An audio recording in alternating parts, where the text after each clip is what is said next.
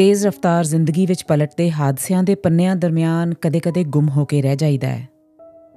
ਕਿਤਾਬਾਂ ਕਿਧਰੇ ਵਿਸਰ ਜਾਂਦੀਆਂ ਨੇ। ਇਸੇ ਲਈ ਅਗਲਾ ਵਰਕਾ ਨੈਕਸਟ ਪੇਜ ਪੋਡਕਾਸਟ ਉਪਰਾਲਾ ਹੈ ਉਹਨਾਂ ਹੀ ਗਵਾਚੀਆਂ ਕਿਤਾਬਾਂ ਵਿੱਚ ਲਿਖੇ ਸਫ਼ਿਆਂ ਨਾਲ ਜੁੜਨ ਦਾ। ਮੈਂ ਹਾਂ ਮਨਪ੍ਰੀਤ ਸਹੋਤਾ, ਇਸ ਪੋਡਕਾਸਟ ਦੀ ਪੇਸ਼ਕਾਰ, radio show host, college professor ਅਤੇ ਲਾਈਫ ਕੋਚ। ਜੀ ਆਇਆਂ ਨੂੰ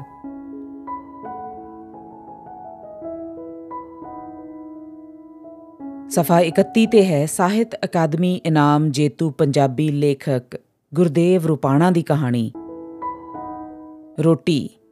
5 ਸਾਲਾਂ ਪਿੱਛੋਂ ਬਖਤੌਰੇ ਨੇ ਕਸਮ ਤੋੜ ਕੇ ਪੀਣੀ ਸ਼ੁਰੂ ਕਰ ਦਿੱਤੀ। 5 ਸਾਲ ਉਸਨੇ ਸ਼ਰਾਬ ਨੂੰ ਹੱਥ ਨਹੀਂ ਲਾਇਆ। ਦੋਸਤਾਂ ਨੇ ਤਾਨੇ ਮਾਰੇ, ਯਾਰੀ ਦੇ ਵਾਸਤੇ ਪਾਏ, ਪਰ ਉਸਨੇ ਮੂੰਹ ਨੂੰ ਨਹੀਂ ਲਾਈ, ਕਿਸੇ ਪ੍ਰਾਹੁਣੇ ਧਰੌਣੇ ਨੂੰ ਨਹੀਂ ਲਿਆ ਕੇ ਦਿੱਤੀ। ਕੁਝ ਨਾਰਾਜ਼ ਹੋਏ, ਕੁਝ ਇੱਕ ਨੇ ਕਿਹਾ ਬਖਤੌਰਾ ਕੰਜੂਸ ਹੋ ਗਿਆ ਹੈ। ਪਰ ਹੁਣ ਦਿਨ ਰਾਤ ਅੱਖ ਨਹੀਂ ਪੁੱਟਦਾ। ਪੀਂਦਾ ਰਹਿੰਦਾ ਹੈ, ਪਿਆਉਂਦਾ ਰਹਿੰਦਾ ਹੈ। ਸਭ ਹੈਰਾਨ ਸਨ, ਉਹਨੂੰ ਹੋ ਕੀ ਗਿਆ? ਕੋਈ ਦੁੱਖ ਨਹੀਂ, ਕੋਈ ਸਦਮਾ ਨਹੀਂ। ਚੰਗੇ ਸਲੱਗ ਉਹਦੇ ਧੀਆਂ ਪੁੱਤਰ ਸਨ, ਉਹਦੇ ਹੁਕਮ ਵਿੱਚ ਰਹਿਣ ਵਾਲੇ। ਚੰਗੀ ਫਸਲ ਹੁੰਦੀ ਆ ਰਹੀ ਸੀ। ਵੱਡੇ ਪੁੱਤਰ ਮੱਖਣ ਦਾ ਵਿਆਹ ਕਰ ਲਿਆ। ਕਿਸੇ ਕਿਸਮ ਦੀ ਤੰਗੀ ਨਹੀਂ। ਚਾਰ ਪੈਸੇ ਵੀ ਜੁੜ ਗਏ ਸਨ ਤੇ ਮੱਖਣ ਟਰੈਕਟਰ ਖਰੀਦਣ ਵਾਸਤੇ ਸਲਾਹਾਂ ਕਰਦਾ ਫਿਰਦਾ ਸੀ ਕਿ ਅਚਾਨਕ ਬਖਤੌਰੇ ਨੇ ਪੀਣੀ ਸ਼ੁਰੂ ਕਰ ਦਿੱਤੀ। ਜਿਸ ਦਿਨ ਤੋਂ ਕਸਮ ਤੋੜੀ ਘਰ ਨਹੀਂ ਵੜਿਆ, ਖੇਤ ਵਾਲੇ ਕੋਠੇ ਵਿੱਚ ਹੀ ਡੇਰਾ ਜਾ ਲਾਇਆ ਝਿਉਰਾਂ ਦਾ ਦੁੰਨਾ ਟਹਿਲ ਸੇਵਾ ਵਾਸਤੇ ਰੱਖ ਲਿਆ। ਚਾਰ ਪੰਜ ਖਾਊ ਯਾਰ ਹਮੇਸ਼ਾ ਉਹਦੇ ਕੋਲ ਬੈਠੇ ਰਹਿੰਦੇ। ਉਹਦੇ ਪੀਣ ਦੇ ਢੰਗ ਦੀਆਂ ਸਿਫਤਾਂ ਕਰ ਕਰ ਉਹਨੂੰ ਅਸਮਾਨ ਚਾੜੀ ਜਾਂਦੇ। ਉਹਦੀ ਹਾਂ ਵਿੱਚ ਹਾਂ ਮਿਲਾਈ ਜਾਂਦੇ। ਵੱਡਾ, ਕਮਰੇ ਜਿੱਡਾ ਮੁਰਗਿਆਂ ਵਾਸਤੇ ਖੁੱਡਾ ਬਣਾ ਲਿਆ। ਦੁੰਨੇ ਨੇ ਮੁਰਗੇ ਲਿਆ ਛੱਡੇ। ਜਿੰਨੇ ਰੋਜ਼ ਖਾਦੇ ਜਾਂਦੇ, ਦੁੰਨੇ ਨੂੰ ਹੁਕਮ ਸੀ ਉਤਨੇ ਹੋਰ ਲਿਆ ਕੇ ਛੱਡ ਦੇਵੇ।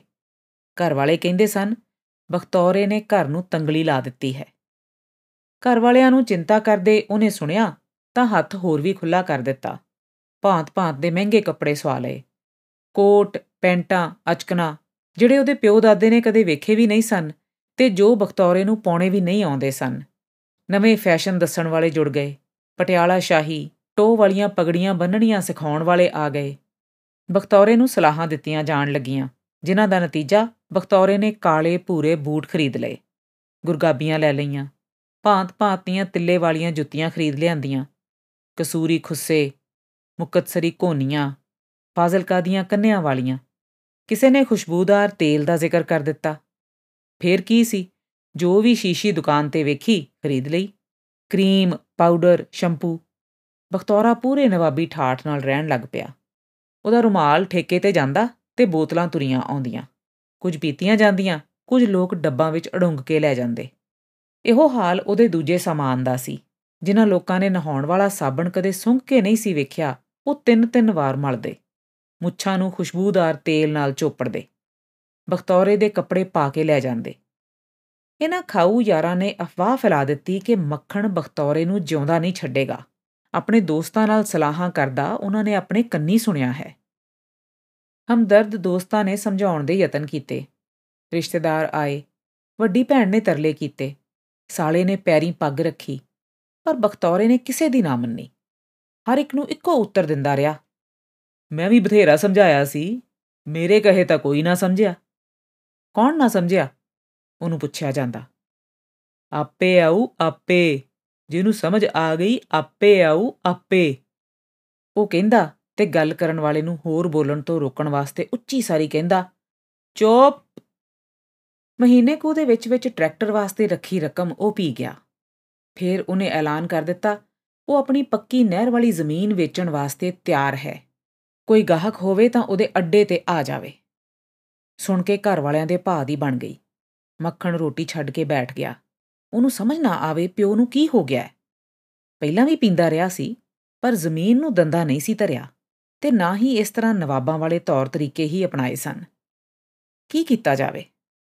ਜਦ ਵੀ ਉਹ ਉਹਨੂੰ ਮਿਲਣ ਵਾਸਤੇ ਗਿਆ ਸੀ, ਦੂਰੋਂ ਵੇਖ ਕੇ ਹੀ ਬਖਤੌਰੇ ਨੇ ਸ਼ੋਰ ਪਾਉਣਾ ਸ਼ੁਰੂ ਕਰ ਦਿੱਤਾ ਸੀ। ਆ ਗਿਆ ਮੱਖਣ ਮੈਨੂੰ ਮਾਰਨ ਵਾਸਤੇ। ਆ ਗਿਆ। ਮੱਖਣ ਬਿਨਾਂ ਗੱਲ ਕੀਤੇ ਹੀ ਪਰਤ ਆਉਂਦਾ। ਤੇ ਫੇਰ ਅਗਲੇ ਦਿਨ ਹੋਰ ਖਬਰ ਸੁਣੀ ਤਾਂ ਸਾਰਾ ਟੱਬਰ ਪੁੰਜਾ ਹੀ ਲੈ ਗਿਆ।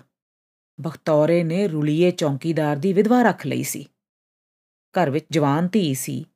ਨਵੀਂ ਨਵੀਂ ਨੂੰ ਆਈ ਹੋਈ ਸੀ। ਇਹ ਕੀ ਮਾਰ ਵਗ ਗਈ ਉਹਨੂੰ? ਮੱਖਣ ਨੇ ਸੋਚਿਆ, ਹੁਣ ਇਸ ਘਰ ਦੀ ਖੈਰ ਨਹੀਂ।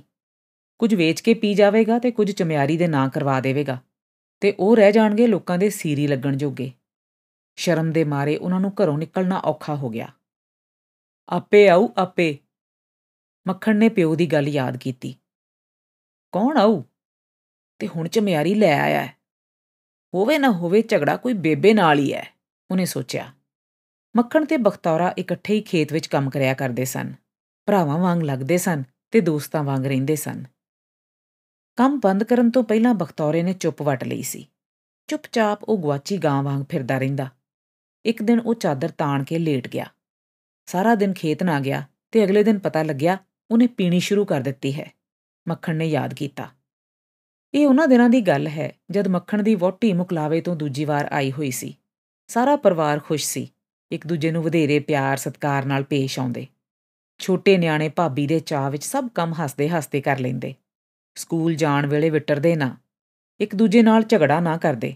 ਬਖਤੌਰਾ ਬੜੇ ਧਿਆਨ ਨਾਲ ਤੁਰਦੀ ਫਿਰਦੀ ਵੋਟੀ ਨੂੰ ਵੇਖਦਾ। ਉਹਨਾਂ ਦਿਨਾਂ ਵਿੱਚ ਉਹ ਮੱਖਣ ਦੀ ਮਾਂ ਨੂੰ ਨਵੇਂ ਸਾਫ਼ ਕੱਪੜੇ ਪਾਉਣ ਵਾਸਤੇ ਕਹਿੰਦਾ ਸੁਣਿਆ ਗਿਆ ਸੀ। ਉਹ ਤੂੰ ਵੀ ਕਦੇ ਚੱਜ ਦਾ ਝੱਗਾ ਚੁੰਨੀ ਪਾ ਲਿਆ ਕਰ। ਸਵੇਰੇ ਸਵੇਰੇ ਸਭ ਵਾਸਤੇ ਦਾਤਨਾ ਲਿਆ ਕੇ ਦਿੰਦਾ ਤੇ ਮੱਖਣ ਦੀ ਮਾਂ ਨੂੰ ਵੀ ਦਾਤਨ ਕਰਨ ਵਾਸਤੇ ਕਹਿੰਦਾ। ਉਹਨਾਂ ਦਿਨਾਂ ਵਿੱਚ ਇੱਕ ਹੋਰ ਤਬਦੀਲੀ ਘਰ ਵਿੱਚ ਹੋਈ ਸੀ। ਖੇਤੋਂ ਆ ਕੇ ਬਖਤੌਰਾ ਬੈਠਕ ਵਿੱਚ ਬੈਠ ਜਾਂਦਾ, ਉਹਦੇ ਨਹਾਉਣ ਵਾਸਤੇ ਪਾਣੀ ਪੁੱਜ ਜਾਂਦਾ, ਧੋਤੇ ਹੋਏ ਕੱਪੜੇ ਦਿੱਤੇ ਜਾਂਦੇ, ਨਹਾ ਕੇ ਕੱਪੜੇ ਬਦਲ ਕੇ ਉਹ ਲੇਟਿਆ ਲੇਟਿਆ ਰੋਟੀ ਦੀ ਉਡੀਕ ਕਰਦਾ। ਸਭ ਨੂੰ ਥਾਂ ਥਾਈ ਰੋਟੀ ਪਰੋਸ ਕੇ ਮੱਖਣ ਦੀ ਮਾਂ ਬਖਤੌਰੇ ਨੂੰ ਰੋਟੀ ਖਵਾਉਣ ਜਾਇਆ ਕਰਦੀ ਸੀ। ਉਹ ਖਾਂਦਾ ਰਹਿੰਦਾ ਤੇ ਉਹ ਕੋਲ ਬੈਠੀ ਨਿੱਕੀਆਂ-ਨਿੱਕੀਆਂ ਗੱਲਾਂ ਕਰਦੀ ਰਹਿੰਦੀ, ਪਿੰਡ ਦੇ ਸਮਾਚਾਰ ਦੱਸਦੀ ਰਹਿੰਦੀ। ਘਰ ਬਾਰੇ ਸਲਾਹਾਂ ਵੀ ਇਸੇ ਵਕਤ ਹੁੰਦੀਆਂ। ਇੱਕ ਸ਼ਾਮ ਮੱਖਣ ਦੀ ਮਾਂ ਰੋਟੀ ਖਵਾਉਣ ਨਾ ਗਈ। ਉਹਨੇ ਮੱਖਣ ਤੋਂ ਛੋਟੇ ਵੀਰੇ ਨੂੰ ਕਿਹਾ, ਲੈ ਵੇ ਵੀਰਿਆ ਆਪਣੇ ਬਾਪੂ ਨੂੰ ਰੋਟੀ ਦੇ ਆ। ਦੁੱਧ ਗਰਮ ਹੋਇਆ ਤਾਂ ਗੜਵੀ ਭਰ ਕੇ ਮੱਖਣ ਦੀ ਮਾਂ ਨੇ ਵੀਰੇ ਦੇ ਹੱਥ ਭੇਜ ਦਿੱਤੀ। ਤੇਰੀ ਬੇਬੇ ਅੱਜ ਤਗੜੀ ਨਹੀਂ? ਬਖਤੌਰੇ ਨੇ ਪੁੱਛਿਆ। ਤਗੜੀ ਐ? ਉਹ ਚੁੱਪ ਰਿਹਾ। ਮੱਖਣ ਨੂੰ ਯਾਦ ਸੀ, ਪਹਿਲਾਂ ਦੁੱਧ ਵੀ ਉਹਦੀ ਬੇਬੇ ਹੀ ਦੇਣ ਜਾਇਆ ਕਰਦੀ ਤੇ ਕਾਫੀ ਚਿਰ ਲਾ ਕੇ ਮੁੜਿਆ ਕਰਦੀ ਸੀ। ਆ ਕੇ ਬਿਨਾਂ ਕਿਸੇ ਦੇ ਪੁੱਛਣ ਤੋਂ ਕਿਹਾ ਕਰਦੀ ਸੀ? ਮੈਂ ਆਖਿਆ ਗੜਵੀ ਲੈ ਕੇ ਹੀ ਜਾਉਂ ਰਾਤ ਨੂੰ ਕੁੱਤੇ ਧੂਈ ਫਿਰਨੇ ਦੁੱਧ ਦੀ ਲਿਬੜੀ ਨੂੰ। ਉਸ ਪਿੱਛੋਂ ਹਰ ਰੋਜ਼ ਕਦੀ ਕੋਈ ਤੇ ਕਦੀ ਕੋਈ ਬਖਤੌਰੇ ਵਾਸਤੇ ਰੋਟੀ ਤੇ ਦੁੱਧ ਲੈ ਕੇ ਜਾਂਦਾ। ਉਹਨਾਂ ਦੀ ਬੇਬੇ ਆਪ ਨਾ ਜਾਂਦੀ। ਇੱਕ ਰਾਤ ਬਖਤੌਰੇ ਨੇ ਦੁੱਧ ਪੀਣ ਤੋਂ ਇਨਕਾਰ ਕਰ ਦਿੱਤਾ। ਮੱਖਣ ਦੀ ਮਾਂ ਨੇ ਆਪ ਜਾ ਕੇ ਦੁੱਧ ਪੀਣ ਵਾਸਤੇ ਨਾ ਮਨਾਇਆ। ਅਗਲੀ ਰਾਤ ਵੀ ਤੇ ਫਿਰ ਹਰ ਰੋਜ਼ ਉਹ ਦੁੱਧ ਮੋੜ ਦਿੰਦਾ ਤੇ ਚੁੱਪ ਵੱਟ ਕੇ ਤੁਰਿਆ ਫਿਰਦਾ। ਗਵਾਚੀ ਗਾਂ ਵਾਂਗ। ਇਨ੍ਹਾਂ ਹੀ ਦਿਨਾਂ ਵਿੱਚ ਮੱਖਣ ਨੇ ਮਾਂ ਪਿਓ ਨੂੰ ਦੋ ਤਿੰਨ ਵਾਰ ਕੁਸਰ-ਮੁਸਰ ਕਰਦੇ ਹੀ ਸੁਣਿਆ। ਉਸ ਨੂੰ ਵੇਖ ਕੇ ਉਹ ਚੁੱਪ ਹੋ ਜਾਂਦੇ, ਜਿਵੇਂ ਕਿਸੇ ਭੇਤ ਵਾਲੀ ਗੱਲ ਤੇ ਬਹਿਸ ਰਹੇ ਹੋਣ, ਜਿੱਥੇ ਬਖਤੌਰਾ ਇਕੱਲਾ ਹੁੰਦਾ, ਉਹਦੀ ਬੇਬੇ ਉੱਥੇ ਜਾਣ ਤੋਂ ਕਤਰਾਉਂਦੀ। ਦੋ ਕੁ ਹਫ਼ਤੇ ਚੁੱਪ ਵੱਟ ਕੇ ਬਖਤੌਰੇ ਨੇ ਕਸਮ ਤੋੜ ਕੇ ਪੀਣੀ ਸ਼ੁਰੂ ਕਰ ਦਿੱਤੀ। ਦਿਨ ਰਾਤ ਪੀਂਦਾ ਰਹਿੰਦਾ ਪਿਆਉਂਦਾ ਰਹਿੰਦਾ ਝਿਉਰਾਂ ਦਾ ਦੁੰਨਾ ਟਹਿਲ ਸੇਵਾ ਵਾਸਤੇ ਰੱਖ ਲਿਆ। ਉਹ ਉਹਦੇ ਸਾਰੇ ਕੰਮ ਕਰਦਾ, ਰੋਟੀ ਬਣਾਉਂਦਾ ਕੱਪੜੇ ਧੋਂਦਾ ਤੇ दारू ਲਿਆ ਕੇ ਦਿੰਦਾ। ਲੋੜ ਪੈਣ ਤੇ ਗਾ ਕੇ ਵੀ ਸੁਣਾਉਂਦਾ। ਹੁਣ ਜਦ ਉਹ ਰੁਲੀਏ ਚੌਕੀਦਾਰ ਦੀ ਵਿਧਵਾ ਨੂੰ ਲੈ ਆਇਆ ਤਾਂ ਮੱਖਣ ਨੂੰ ਘਰ ਦੀ ਬਰਬਾਦੀ ਦਿਸਣ ਲੱਗ ਪਈ। ਟਰੈਕਟਰ ਵਾਸਤੇ ਜੋੜੀ ਰਕਮ ਖਤਮ ਹੋ ਗਈ ਤਾਂ ਜ਼ਮੀਨ ਵੇਚਣ ਤੇ ਉੱਤਰ ਆਇਆ। ਮਾਂ, ਮੇਰੀ ਉਮਰ ਕਿੰਨੀ ਹੈ ਮੱਖਣ ਨੇ ਅਚਾਨਕ ਪੁੱਛਿਆ। ਆਉਂਦੇ ਭਾਦੋਂ ਨੂੰ ਵੀਹਾਂ ਦਾ ਹੋ ਜਾਏਗਾ? 20 ਤੇ 20 40 ਮੱਖਣ ਨੇ ਮਾਂ ਨੂੰ ਸੁਣਾ ਕੇ ਸੋਚਿਆ 40 ਜਾਂ ਇੱਕ ਅੱਧ ਸਾਲ ਫालतू ਹੋਵੇਗਾ। ਬੇਬੇ, ਤੈਨੂੰ ਆਈ ਨੂੰ ਕਿੰਨੇ ਵਰੇ ਹੋ ਗਏ? ਮੱਖਣ ਨੇ ਦੂਜਾ ਸਵਾਲ ਕੀਤਾ, ਮੈਂ ਕੋਈ ਵਈਆਂ ਫਰੋਲੀ ਬੈਠੀ ਆ, ਜਾ ਕੇ ਪੁੱਛ ਲੈ ਜਿਹੜਾ ਲੈ ਕੇ ਆਇਆ ਸੀ। ਮਾਂ ਨੇ ਚਿੜਕੇ ਕਿਹਾ ਵਈਆਂ ਹੀ ਹੁਣ ਫਰੋਲਣੀਆਂ ਪੈਣਗੀਆਂ, ਇੱਕ ਹੋਰ ਲਿਆਈ ਬੈਠਾ ਉਹ। ਇੱਕ ਦੀ ਥਾਂ 10 ਲੈ ਆਵੇ ਮੇਰੀ ਜੁੱਤੀ ਤੋਂ। ਗੁੱਸੇ ਵਿੱਚ ਉਹ ਕਹਿ ਤਾਂ ਗਈ ਪਰ ਨਾਲ ਹੀ ਉਹਦੀ ਭੁੱਬ ਨਿਕਲ ਗਈ। ਤੇਰੀ ਜੁੱਤੀ ਤੋਂ ਕਿਉਂ? ਮੈਂ ਪੁੱਛਦਾ, ਤੇਰੀ ਜੁੱਤੀ ਤੋਂ ਕਿਉਂ? ਮੱਖਣ ਨੇ ਖਿਜ ਕੇ ਪੁੱਛਿਆ। ਮੈਂ ਆਖਿਆ ਸੀ ਉਹਨੂੰ ਲਿਆਉਣ ਵਾਸਤੇ। ਰੁੱਕ ਕੇ ਬੋਲੀ, ਮੇਰਾ ਦਿਲ ਜਾਣਦਾ ਜਾਂ ਰੱਬ, ਜਿਹੜਾ ਮੇਰਾ ਕਲੇਜਾ ਸਾੜਿਆ ਇਸ ਬੰਦੇ ਨੇ, ਕਿਤੇ ਬਾਹਰ ਮੂੰਹ ਕੱਢਣ ਜੋਗੀ ਨਹੀਂ ਛੱਡਿਆ? ਮੱਖਣ ਕੁਝ ਕਹਿੰਦਾ ਕਹਿੰਦਾ ਚੁੱਪ ਹੋ ਗਿਆ। ਰਾਤ ਨੂੰ ਮੱਖਣ ਨੇ ਵੋਟੀ ਨਾਲ ਗੱਲ ਕੀਤੀ। ਉਸ ਤੋਂ ਪਤਾ ਲੱਗਿਆ ਕਿ ਬੇਬੇ ਹਾਲੇ ਕੱਪੜੇ ਧੋਂਦੀ ਹੈ। ਡਰਦੀ ਹੈ ਬਾਪੂ ਜੀ ਨਾਲੋਂ ਬੇਬੇ ਜੀ ਨੂੰ ਸਮਝਾਉਣ ਦੀ ਬਹੁਤੀ ਲੋੜ ਹੈ ਪਰ ਉਹ ਆਪ ਅਜੇ ਕੱਲ ਆਈ ਹੈ ਸੱਸ ਨੂੰ ਕਿਵੇਂ ਸਮਝਾਵੇ? ਮਾਂ ਪੁੱਤ ਦਾ ਰਿਸ਼ਤਾ ਹੀ ਐਸਾ ਹੈ ਪੁੱਤਰ ਬੇਸ਼ਰਮ ਕਿਵੇਂ ਬਣੇ? ਸਿਰ ਤੋਂ ਪਾਣੀ ਲੰਘਦਾ ਵੇਖ ਕੇ ਚੌਥੇ ਦਿਨ ਮੱਖਣ ਨੇ ਕੁਝ ਰਿਸ਼ਤੇਦਾਰ ਇਕੱਠੇ ਕਰ ਲਏ। ਕੁਝ ਪਿਓ ਦੇ ਨਜ਼ਦੀਕੀ, ਕੁਝ ਮਾਂ ਦੇ। ਹੁਣ ਸਮੱਸਿਆ ਬਣੀ ਕਿ ਬਖਤੌਰੇ ਨੂੰ ਸਭ ਦੇ ਸਾਹਮਣੇ ਪੇਸ਼ ਕਿਵੇਂ ਕੀਤਾ ਜਾਵੇ। ਹਰ ਵੇਲੇ ਉਹ ਨਸ਼ੇ ਵਿੱਚ ਧੁੱਤ ਪਿਆ ਰਹਿੰਦਾ ਹੈ ਉਹਦੇ ਨਾਲ ਅਕਲ ਦੀ ਗੱਲ ਕਿਵੇਂ ਕੀਤੀ ਜਾ ਸਕਦੀ ਹੈ? ਮੱਖਣ ਨੇ ਇਸ ਦਾ ਹੱਲ ਸੋਚ ਲਿਆ। ਅੱਧੀ ਰਾਤ ਨੂੰ ਮੱਖਣ ਦਾ ਮਾਮਾ, ਫੁੱਫੜ ਤੇ ਛੋਟਾ ਵੀਰ ਮੱਖਣ ਦੇ ਨਾਲ ਖੇਤ ਪੁੱਜੇ। ਬਖਤੌਰਾ ਬੇਸੁਰਤ ਪਿਆ ਸੀ। ਮੱਖਣ ਨੇ ਚੌਂਕੀਦਾਰਨੀ ਦੀ ਧੌਣ ਵਿੱਚ ਦੋ ਧਰ ਦਿੱਤੀਆਂ। ਉਹ ਪੱਤੇ ਵਾਹ ਗਈ। ਦੁੰਨਾ ਮੌਕੇ ਦੀ ਨਜ਼ਾਕਤ ਸਮਝਦਾ ਦੜਵਟ ਕੇ ਪਿਆ ਰਿਆ ਚਾਰਾਂ ਨੇ ਬਖਤੌਰੇ ਦਾ ਮੰਜਾ ਚੁੱਕਿਆ ਤੇ ਘਰ ਸਵਾਤ ਵਿੱਚ ਲਿਆ ਰੱਖਿਆ। ਚੁੱਕੀਆਂ ਧੁੱਪਾਂ ਨਿਕਲ ਆਈਆਂ ਸਨ ਜਦ ਬਖਤੌਰੇ ਦੀ ਅੱਖ ਖੁੱਲੀ। ਆਲੇ ਦੁਆਲੇ ਵੇਖ ਕੇ ਉਹਨੇ ਰਜਾਈ ਵਗਾ ਕੇ ਮਾਰੀ ਤੇ ਛਾਲ ਮਾਰ ਕੇ ਫਰਸ਼ ਤੇ ਖੜਾ ਹੋ ਗਿਆ। ਜੁੜੇ ਲੋਕਾਂ ਨੂੰ ਵੇਖ ਕੇ ਉਹ ਡਰ ਗਿਆ। ਅੱਜ ਨਹੀਂ ਛੱਡਦੇ ਉਹ ਕੰਬ ਰਿਹਾ ਸੀ। ਬਹਿ ਜਾ ਪੁੱਤ। ਮੱਖਣ ਦੀ ਨਾਨੀ ਨੇ ਉਹਦਾ ਸਿਰ ਪਲੋਸ ਕੇ ਕਿਹਾ। ਫੇਰ ਬਾਹਰ ਆਵਾਜ਼ ਦਿੱਤੀ। ਲਿਆਓ ਨੀ ਕੁੜੀਓ, ਚਾਹ ਬਖਤੌਰ ਸਿਓ ਵਾਸਤੇ ਲਿਆਓ। ਚਾਹ ਤੇ ਪਾਣੀ ਦੇ ਗਲਾਸ ਆ ਗਏ। ਬਖਤੌਰੇ ਨੇ ਪੀਣ ਤੋਂ ਇਨਕਾਰ ਕਰ ਦਿੱਤਾ। ਢੰਗ ਨਾਲ ਖਤਮ ਕਰਨਾ ਚਾਹੁੰਦੇ ਨੇ, ਉਹਨੇ ਸੋਚਿਆ। ਲੈ ਮੇਰੇ ਆਖੇ ਪੀ ਲੈ। ਨਾਨੀ ਨੇ ਕਿਹਾ, ਮੈਨੂੰ ਤਾਂ ਤੂੰ ਪੁੱਤਾਂ ਨਾਲੋਂ ਵੀ ਪਿਆਰਾ ਐ। ਧੀ ਦੇ ਕੇ ਪੁੱਤ ਬਣਾਇਆ ਤੈਨੂੰ। ਨਾਨੀ ਦਾ ਗੱਚ ਭਰ ਗਿਆ। ਬਣਾਇਆ ਹੋਊਗਾ। ਉਹ ਬੈਠੀ ਐ ਤੇਰੀ ਧੀ। ਲੈ ਜਾ। ਬਖਤੌਰੇ ਨੇ ਦਿਲ ਕਰੜਾ ਕਰਕੇ ਕਿਹਾ ਮੱਖਣ ਨੇ ਨਾਨੀ ਵੱਲ ਵੇਖ ਕੇ ਉਹਨੂੰ ਹੋਰ ਗੱਲ ਕਰਨ ਤੋਂ ਰੋਕ ਦਿੱਤਾ। ਲਿਆਓ, ਮੈਨੂੰ ਫੜਾਓ ਦੋਵੇਂ ਗਲਾਸ। ਮੱਖਣ ਨੇ ਦੋਵੇਂ ਗਲਾਸ ਫੜ ਲਏ। ਅੱਧਾ ਪਾਣੀ ਪੀ ਕੇ ਤੇ ਅੱਧੀ ਚਾਹ ਪੀ ਕੇ ਬੋਲਿਆ, ਲੈ ਬਾਪੂ, ਹੁਣ ਤਾਂ ਪੀ ਲੈ। ਜੇ ਵਿੱਚ ਕੁਝ ਪਾਇਆ ਹੋਊ ਤਾਂ ਦੋਵੇਂ ਮਰਾਂਗੇ। ਮੱਖਣ ਦੀ ਆਵਾਜ਼ ਭਾਰੀ ਹੋ ਗਈ। ਹੁਣ ਜਿਉਂ ਕਿ ਕਰਨਾ ਵੀ ਕੀ ਆ ਮਰਨ ਤੁਹਾਡੇ ਦੁਸ਼ਮਣ ਕਿਹੋ ਜੀਆਂ ਚੰਦਰੀਆਂ ਆਵਾਜ਼ਾਂ ਕੱਢਦੇ ਐ? ਨਾਨੀ ਨੇ ਕਿਹਾ। ਫਿਰ ਬਖਤੌਰੇ ਨੂੰ ਕਹਿਣ ਲੱਗੀ, ਲੈ ਪੁੱਤ ਪੀ ਲੈ, ਵੇ ਚੰਦਰਿਆ, ਤੇਰਾ ਆਪ ਦਾ ਲਹੂ ਤੇਰੀ ਜਾਨ ਲਊਗਾ। ਤੇਰੀ ਚਿੰਤਾ 'ਚ ਤਾਂ ਮੁੰਡੇ ਨੇ ਕਿੰਨੇ ਦਿਨਾਂ ਦਾ ਟੁੱਕ ਨਹੀਂ ਖਾਦਾ ਸਾਰੇ ਚੁੱਪ ਹੋ ਗਏ। ਬਖਤੌਰਾ ਬੈਠ ਗਿਆ। ਪਹਿਲਾਂ ਪਾਣੀ ਤੇ ਫਿਰ ਚਾਹ ਪੀਣ ਲੱਗ ਪਿਆ। ਮੱਖਣ ਨੇ ਆਲੇ ਦੁਆਲੇ ਵੇਖਿਆ, ਉਹਦੀ ਬੇਬੇ ਨਾ ਦਿਸੀ। ਹੁਣ ਇੱਥੇ ਕਾਹਨੂੰ ਜਾ ਬੈਠੀਆਂ ਬੇਬੇ? ਅੰਦਰ ਨਹੀਂ ਆਈਦਾ? ਮੱਖਣ ਨੇ ਇਸ ਤਰ੍ਹਾਂ ਕਿਹਾ, ਜਿਵੇਂ ਸਾਰਾ ਮਾਮਲਾ ਉਹਦੀ ਮਾਂ ਦੇ ਆਉਣ ਨਾਲ ਹੀ ਸੁਲਝਣਾ ਹੋਵੇ।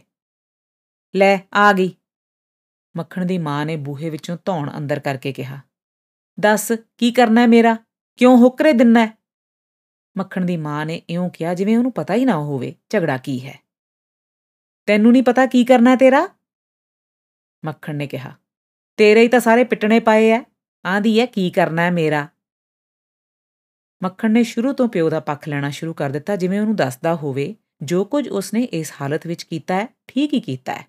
ਟਰੈਕਟਰ ਦੀ ਰਕਮ ਨਾਲੋਂ ਉਹਨੂੰ ਜ਼ਮੀਨ ਦੀ ਬਹੁਤੀ ਚਿੰਤਾ ਸੀ। ਚੁੱਪ ਕਰਕੇ ਬੈਠਾ ਰਹਿ। ਮਾਂ ਬੋਲੀ, ਪਾਏ ਆ ਮੇਰੇ ਪਿੱਟਣੇ। ਇਹਨਾਂ ਨੂੰ ਚੁੱਪ ਕਰਕੇ ਬੈਠਣ ਵਾਸਤੇ ਇਕੱਠੇ ਕੀਤਾ ਮੱਖਣ ਨੇ ਸਾਰਿਆਂ ਵੱਲ ਇਸ਼ਾਰਾ ਕਰਕੇ ਕਿਹਾ। ਚੰਗਾ, ਪਾ ਰੌਲਾ, ਨਾ ਕਰ ਚੁੱਪ। ਕੋਠੇ ਤੇ ਚੜ ਕੇ ਵਜਾ ਢੋਲ। ਢੋਲ ਵੱਜਣ 'ਚ ਕੋਈ ਕਸਰ ਰਹਿ ਗਈ ਐ? ਹਜੇ ਹੋਰ ਵਜਾਉਣ ਨੂੰ ਆਂਦੀ ਐ? ਮੱਖਣ ਨੇ ਕਿਹਾ। ਉਹ ਤੂੰ ਪਿਓ ਨਾਲ ਗੱਲ ਕਰ ਮੱਖਣਾ, ਇਹਨੂੰ ਵਿਚਾਰੀ ਨੂੰ ਕਾਹਨੂੰ ਕੁੱਦ-ਕੁੱਦ ਪੈਣਾ ਹੈ ਮੱਖਣ ਦੇ ਮਾਮੇ ਨੇ ਭੈਣ ਦੀ ਲਾਪਾ ਹੁੰਦੀ ਵੇਖ ਕੇ ਕਿਹਾ। ਦੋਹਾਂ ਨਾਲ ਗੱਲ ਕਰਨੀ ਪਊਗੀ ਤੇ ਬੇਬੇ ਨਾਲ ਬਹੁਤੀ। ਮੱਖਣ ਨੇ ਦ੍ਰਿੜਤਾ ਨਾਲ ਕਿਹਾ। ਕਰ ਪੁੱਤ ਕਰ ਨਾਨੀ ਨੇ ਤਾਈਦ ਕੀਤੀ। ਤੂੰ ਹੁਣ ਸੁੱਖ ਨਾਲ ਸਿਆਣਾ ਹੋ ਗਿਆ, ਦੋਹਾਂ ਨੂੰ ਸਮਝਾਉਣ ਜੋਗਾ। ਫੇਰ ਰੁੱਕ ਕੇ ਬੋਲੀ, ਇਹ ਤਾਂ ਠੰਡੇ ਦੁੱਧ ਨੂੰ ਫੂਕਾ ਮਾਰ-ਮਾਰ ਕੇ ਪੀਂਦੇ ਐ। ਇਹੋ ਜਿਹਾ ਸਲੱਗ ਤੁਹਾਡਾ ਪੁੱਤ ਨਿਕਲਿਆ ਜਿਹਨੇ ਜੰਮਦੇ ਹੀ ਸਾਰਾ ਖਲਜਗਣ ਸੰਭਾਲ ਲਿਆ ਤੇ ਤੁਹਾਨੂੰ ਵਿਹਲੇ ਛੱਡਤਾ ਲੜਨ ਵਾਸਤੇ। ਮਾਂ ਪਿਓ ਔਲਾਦ ਨੂੰ ਸਮਝਾਉਂਦੇ ਤਾਂ ਵੇਖੇ ਸੀ, ਇੱਥੇ ਉਲਟੀ ਰਵੀਰਾ ਚੱਲ ਪਿਆ ਇੱਕ ਵਾਰ ਫੇਰ ਚੁੱਪ ਵਰਤ ਗਈ। ਉਹ ਕੀ ਝਗੜਾ ਹੈ ਤੁਹਾਡਾ ਮੱਖਣ ਦੇ ਫੁੱਫੜ ਨੇ ਚੁੱਪ ਤੋੜੀ। ਕੀ ਹੋਣਾ ਸੀ ਵੀਰ? ਐਵੇਂ ਵਾਧੂ ਚ ਟੁੱਕ ਨਹੀਂ ਹਜ਼ਮ ਹੁੰਦਾ। ਮੱਖਣ ਦੀ ਬੇਬੇ ਬੋਲੀ। ਉਹ ਬੇਬੇ, ਗੱਲ ਸੁਣ ਸਿਆਣੀ ਬਣ ਕੇ। ਮੱਖਣ ਨੂੰ ਸੁਝ ਨਹੀਂ ਸੀ ਰਿਹਾ ਵਡੇਰੀ ਉਮਰ ਦੇ ਲੋਕਾਂ ਵਿੱਚ ਕਿਵੇਂ ਗੱਲ ਕਰੇ। ਤੂੰ ਸਾਨੂੰ ਲੋਕਾਂ ਦੇ ਸੀਰੀ ਲੱਗੇ ਚਾਹੁੰਨੀ ਐ ਜਾਂ ਸਰਦਾਰੀ ਕਰਦੇ? ਇਹ ਪੁੱਛਣ ਵਾਲੀ ਗੱਲ ਐ। ਮਾਂ ਡੈਣ ਹੋਊਗੀ ਤਾਂ ਔਲਾਦ ਵਾਸਤੇ ਨਹੀਂ। ਬੇਬੇ ਨੇ ਕਿਹਾ। ਫਿਰ ਤੂੰ ਬਾਪੂ ਨੂੰ ਰੋਟੀ ਟੋਕ ਕਿਉਂ ਨਹੀਂ ਫੜਾਉਂਦੀ? ਕਿਉਂ ਚਰਦੇ ਵਗ 'ਚ ਛੀ ਪਾਉਣੀ ਐ? ਮੱਖਣ ਨੇ ਜਿਹੜੀ ਗੱਲ ਬਹੁਤ ਔਖੀ ਸੋਚੀ ਸੀ, ਉਹ ਬੜੀ ਸੌਖੀ ਤਰ੍ਹਾਂ ਆਖੀ ਗਈ। ਨਾ ਮੈਂ ਪਾਈ ਐ ਚਰਦੇ ਵਗ 'ਚ ਛੀ? ਮੱਖਣ ਦੀ ਮਾਂ ਨੇ ਹੱਠ ਕਰਨ ਵਾਂਗ ਕਿਹਾ। ਤੂੰ ਹੀ ਸਾਰਾ ਕੰਮ ਖਰਾਬ ਕੀਤਾ ਹੈ ਮੱਖਣ ਨੇ ਗਰਮ ਹੋ ਕੇ ਕਿਹਾ। ਲੈ ਵੇ ਵੀਰਿਆ ਪਿਓ ਨੂੰ ਰੋਟੀ ਦੇ ਆ, ਲੈ ਵੇ ਛਿੰਦਿਆ ਪਿਓ ਨੂੰ ਦੁੱਧ ਦੇ ਆ। ਮੱਖਣ ਨੇ ਮਾਂ ਦੀ ਸਾਂਗ ਲਾਈ ਤੇ ਆਪਣੀ ਗੱਲ ਦਾ ਅਸਰ ਵੇਖਣ ਵਾਸਤੇ ਸਭ ਦੇ ਮੂੰਹਾਂ ਵੱਲ ਵੇਖਿਆ। ਤੇਰੇ ਤੋਂ ਨਹੀਂ ਫੜਾਈ ਜਾਂਦੀ ਰੋਟੀ ਹੁਣ? ਅਖੇ ਨੂੰ ਆ ਗਈ ਐ। ਮੈਂ ਪੁੱਛਦਾ ਨੂੰ ਦੇ ਆਉਣ ਨਾਲ ਇਹ ਇੱਕ ਦਿਨ 'ਚ ਸਤਰਿਆ ਬਤਰਿਆ ਹੋ ਗਿਆ? ਲੁਕਦੀ ਫਿਰਦੀ ਐ ਜਿਵੇਂ ਕੰਜਕ ਹੋਵੇ। ਮੱਖਣ ਗਰਜਿਆ। ਮੱਖਣ ਦੀ ਮਾਂ ਦੇ ਹੰਝੂ ਵਗ ਤੁਰੇ। ਸਾਰੇ ਚੁੱਪ ਹੋ ਗਏ। ਨਾਨੀ ਬੋਲੀ, ਕੁੜੀਏ, ਮੁੰਡਾ ਸੱਚਾ ਕਲਪਦਾ ਪੱਤਾ ਬਣਾ ਕੇ ਕਿਸੇ ਵੱਟ ਤੁਰੀ ਫਿਰੀ। ਕਿਸੇ ਨੇ ਟਕੇ ਦਾ ਮਨ ਨਹੀਂ ਪਿਆਉਣਾ। ਬੰਦੇ ਦੇ ਸਿਰ ਤੇ ਤੀਮੀ ਰਾਜ ਰਾਜ ਦੀ ਹੁੰਦੀ ਐ ਤੇ ਬੰਦਾ ਤੂੰ ਕਰਤਾ ਦੂਰ। ਇਉਂ ਕਿਵੇਂ ਗੱਲ ਬਣੂ? ਮੱਖਣ ਦੀ ਮਾਂ ਉੱਠ ਕੇ ਬਾਹਰ ਜਾਣ ਲੱਗੀ ਤਾਂ ਮੱਖਣ ਨੇ ਰੋਕ ਲਿਆ। ਹੁਣ ਗੱਲ ਕਿਸੇ ਬੰਨੇ ਲਾ ਕੇ ਬਾਹਰ ਜਾਈ, ਤੈਨੂੰ ਕੋਈ ਸਮਝ ਆਈ ਕਿ ਨਹੀਂ? ਤੇਰਾ ਕੋਈ ਤਰਾਜ ਹੈ ਤਾਂ ਹੁਣ ਦੱਸ ਦੇ। ਮੱਖਣ ਨੇ ਨਰਮ ਪੈ ਕੇ ਕਿਹਾ। ਸ਼ਰਮਸਾਰ ਹੋਈ, ਉਹ ਉਂਦੀ ਪਾ ਕੇ ਬੈਠੀ ਰਹੀ। ਇਹਨੂੰ ਕੀ ਤਰਾਜ ਹੋਣਾ? ਨਾਨੀ ਨੇ ਧੀ ਵੱਲੋਂ ਯਕੀਨ ਦਿਵਾਇਆ। ਇਹਦਾ ਡਰ ਮੈਂ ਦੂਰ ਕਰ ਦੂੰਗੀ। ਇਹਦਾ ਡਰ ਵੀ ਸੱਚਾ ਹੈ। ਪਰ ਭਾਈ ਬੀਬੀ ਆਪਦਾ ਘਰ ਸੰਭਾਲੋ, ਜੱਗ ਹਸਾਈ ਨਾ ਕਰਵਾਓ। ਬਖਤੌਰ ਸਿੰਘ ਦੀ ਉਮਰ ਦੇ ਤਾਂ ਕਿਸੇ ਦੇ ਆਖਣ ਵਾਂਗੂ ਹਾਲੇ ਕੁਆਰੇ ਫਿਰਦੇ ਐ। ਪਰ ਇਹ ਬੋਲਦੀ ਕਿਉਂ ਨਹੀਂ? ਮੱਖਣ ਨੇ ਗੁੱਸਾ ਦਬਾ ਕੇ ਕਿਹਾ। ਬੋਲਾਂ ਕੀ? ਤੂੰ ਤਾਂ ਬੇਸ਼ਰਮ ਹੋ ਗਿਆ, ਮੇਰੇ ਤੋਂ ਨਹੀਂ ਤੇਰੇ ਵਾਂਗੂ ਜੀਭ ਮਾਰੀ ਜਾਂਦੀ। ਮੱਖਣ ਦੀ ਬੇਬੇ ਨੇ ਅਸਹਿਮਤ ਹੋ ਕੇ ਸਹਿਮਤੀ ਪ੍ਰਗਟ ਕਰ ਦਿੱਤੀ। ਮੈਂ ਜਿਨ੍ਹਾਂ ਦਾ ਭਲਾ ਸੋਚਦੀ ਸਾਂ, ਉਹੀ ਆਨੇ ਕੱਢਦੇ ਐ। ਇੱਕ ਵਾਰ ਫੇਰ ਸਾਰੇ ਚੁੱਪ ਹੋ ਗਏ। ਸ਼ਾਇਦ ਇਹ ਸੋਚਣ ਵਾਸਤੇ ਕਿ ਮੱਖਣ ਦੀ ਮਾਂ ਕਿਵੇਂ ਭਲਾ ਸੋਚਦੀ ਸੀ। ਮੱਖਣ ਨੂੰ ਮਾਂ ਉੱਤੇ ਤਰਸ ਆ ਗਿਆ। ਫਿਰ ਉਹ ਪਿਓ ਉੱਤੇ ਵਰ ਪਿਆ। ਅੱਛਾ ਸਾਹਿਬ ਪਿਤਾ ਜੀ ਮੱਖਣ ਨੇ ਤਿੱਖੀ ਨਸ਼ਤਰ ਚੁਬੋਈ। ਮੇਰਾ ਯਾਰ ਪੁੱਤ, ਮੇਰਾ ਭਰਾਵਾਂ ਵਰਗਾ ਪੁੱਤ, ਆਂਦੇ ਦਾ ਮੂੰਹ ਨਹੀਂ ਸੀ ਥੱਕਦਾ। ਮੈਂ ਪੁੱਛਦਾ ਯਾਰ ਪੁੱਤ ਨਾਲ ਇੱਕ ਵਾਰੀ ਵੀ ਗੱਲ ਨਾ ਕੀਤੀ ਗਈ?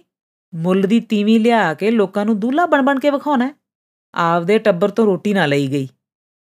ਮੱਖਣ ਉੱਬਲਦੀ ਲੁੱਕ ਵਾਂਗ ਬੁਲਬਲੇ ਛੱਡਣ ਲੱਗਿਆ। ਜੇ ਬਹੁਤਾ ਹੀ ਔਖਾ ਹੈ ਤਾਂ ਦੂਜਾ ਵਿਆਹ ਕਰ ਦਿੰਨੇ ਆ ਤੇਰਾ, ਸਿੱਧੀ ਤਰ੍ਹਾਂ ਘਰ ਲਿਆ ਕੇ ਰੱਖ, ਨਾਲੇ ਇਹਨੂੰ ਅਕਲ ਆ ਜਾਵੇ। ਬਖਤੌਰਾ ਰਜਾਈ ਲੈ ਕੇ ਲੇਟ ਗਿਆ। ਚੁੱਪ ਬਹੁਤ ਸੰਗਣੀ ਹੋ ਗਈ। ਮੱਖਣ ਦੀ ਨਾਨੀ ਨੇ ਮੱਖਣ ਨੂੰ ਨਰਮ ਹੋਣ ਵਾਸਤੇ ਇਸ਼ਾਰਾ ਕੀਤਾ। ਤਣਾਅ ਘੱਟ ਕਰਨ ਵਾਸਤੇ ਮੱਖਣ ਨੇ ਛੋਟੇ ਭਰਾ ਨੂੰ ਕਿਹਾ, ਜਾ ਵੀਰਿਆ ਖੇਤੋਂ ਸਾਹਿਬ ਦੇ ਕੋਟ ਚੁੱਕ ਲਿਆ। ਸੰਦੂਕ ਵਿੱਚ ਸਾਂਭ ਕੇ ਰੱਖ ਦਿਓ। ਬੇਬੇ ਨੇ ਰੋਟੀ ਨਾ ਫੜਾਈ ਤਾਂ ਫੇਰ ਕੰਮ ਆਉਣਗੇ। ਸਾਰੇ ਹੱਸ ਪਏ। ਨਾਨੀ ਵੀ ਹੱਸ ਪਈ। ਬਖਤੌਰੇ ਦੀ ਰਜਾਈ ਹਿੱਲੀ। ਰਸੋਈ ਵਿੱਚੋਂ ਮੱਖਣ ਦੀ ਵੋਟੀ ਦਾ ਹਾਸਾ ਸੁਣਾਈ ਦਿੱਤਾ। ਕਿਵੇਂ ਗੱਲਾਂ ਆਉਂਦੀਆਂ ਬੇਸ਼ਰਮ ਨੂੰ। ਮੱਖਣ ਦੀ ਮਾਂ ਦਾ ਮੂੰਹ ਲਾਲ ਹੋ ਗਿਆ। ਕੇਰਾਂ ਹੀ ਸਿਆਣਾ ਬਣਨ ਲੱਗਿਆ। ਉਹ ਮੁਸਕਰਾ ਪਈ। ਬਖਤੌਰਾ ਰਜਾਈ ਲੈ ਕੇ ਪਿਆ ਰਿਹਾ। ਲੈ ਫੜ। ਮੱਖਣ ਦੀ ਮਾਂ ਬਾਹਰੋਂ ਰੋਟੀ ਵਾਲਾ ਥਾਲ ਲਿਆ ਕੇ ਬੋਲੀ, ਲੈ ਖਾ ਲੈ, ਜੇ ਮੇਰੇ ਹੱਥੋਂ ਬਾਲੀ ਮਿੱਠੀ ਲੱਗਦੀ ਹੈ ਤਾਂ ਮੈਂ ਖਵਾ ਦਿਆ ਕਰੂੰ। ਬਖਤੌਰਾ ਉੱਠ ਕੇ ਬੈਠ ਗਿਆ, ਥਾਲੀ ਫੜ ਕੇ ਤਪਾਈ ਤੇ ਰੱਖ ਦਿੱਤੀ।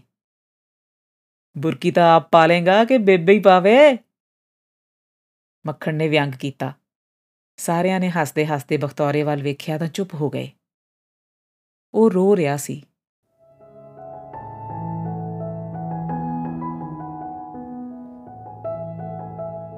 ਇਹ ਸੀ ਗੁਰਦੇਵ ਰੁਪਾਣਾ ਦੀ ਕਹਾਣੀ। ਰੋਟੀ।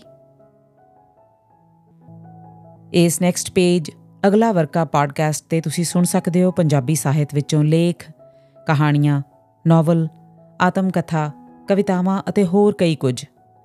ਕਦੀ-ਕਦੀ ਲੇਖਕਾਂ, ਕਲਾਕਾਰਾਂ ਤੇ ਅਦਬ ਦੇ ਕਦਰਦਾਨਾਂ ਨਾਲ ਗੱਲਬਾਤ ਵੀ ਕਰਿਆ ਕਰਾਂਗੇ। ਜੇ ਇਸ ਪੋਡਕਾਸਟ ਨੂੰ ਤੁਸੀਂ ਰਿਵਿਊ ਕਰ ਸਕੋ, ਇਸ ਦੀ ਰੇਟਿੰਗ ਵੀ ਕਰ ਸਕੋ, ਤਾਂ ਇਹ ਵੱਧ ਤੋਂ ਵੱਧ ਲੋਕਾਂ ਤੱਕ ਪੁੱਜ ਸਕੇਗਾ। ਅੱਜ ਇਨਾ ਹੀ। ਅਗਲੇ ਵਰਕੇ ਦੀ ਇਬਾਰਤ ਪੜਨ ਤੱਕ ਆਗਿਆ ਦਿਓ। ਸੁਣਦੇ ਰਹੋ, ਪੜ੍ਹਦੇ ਰਹੋ।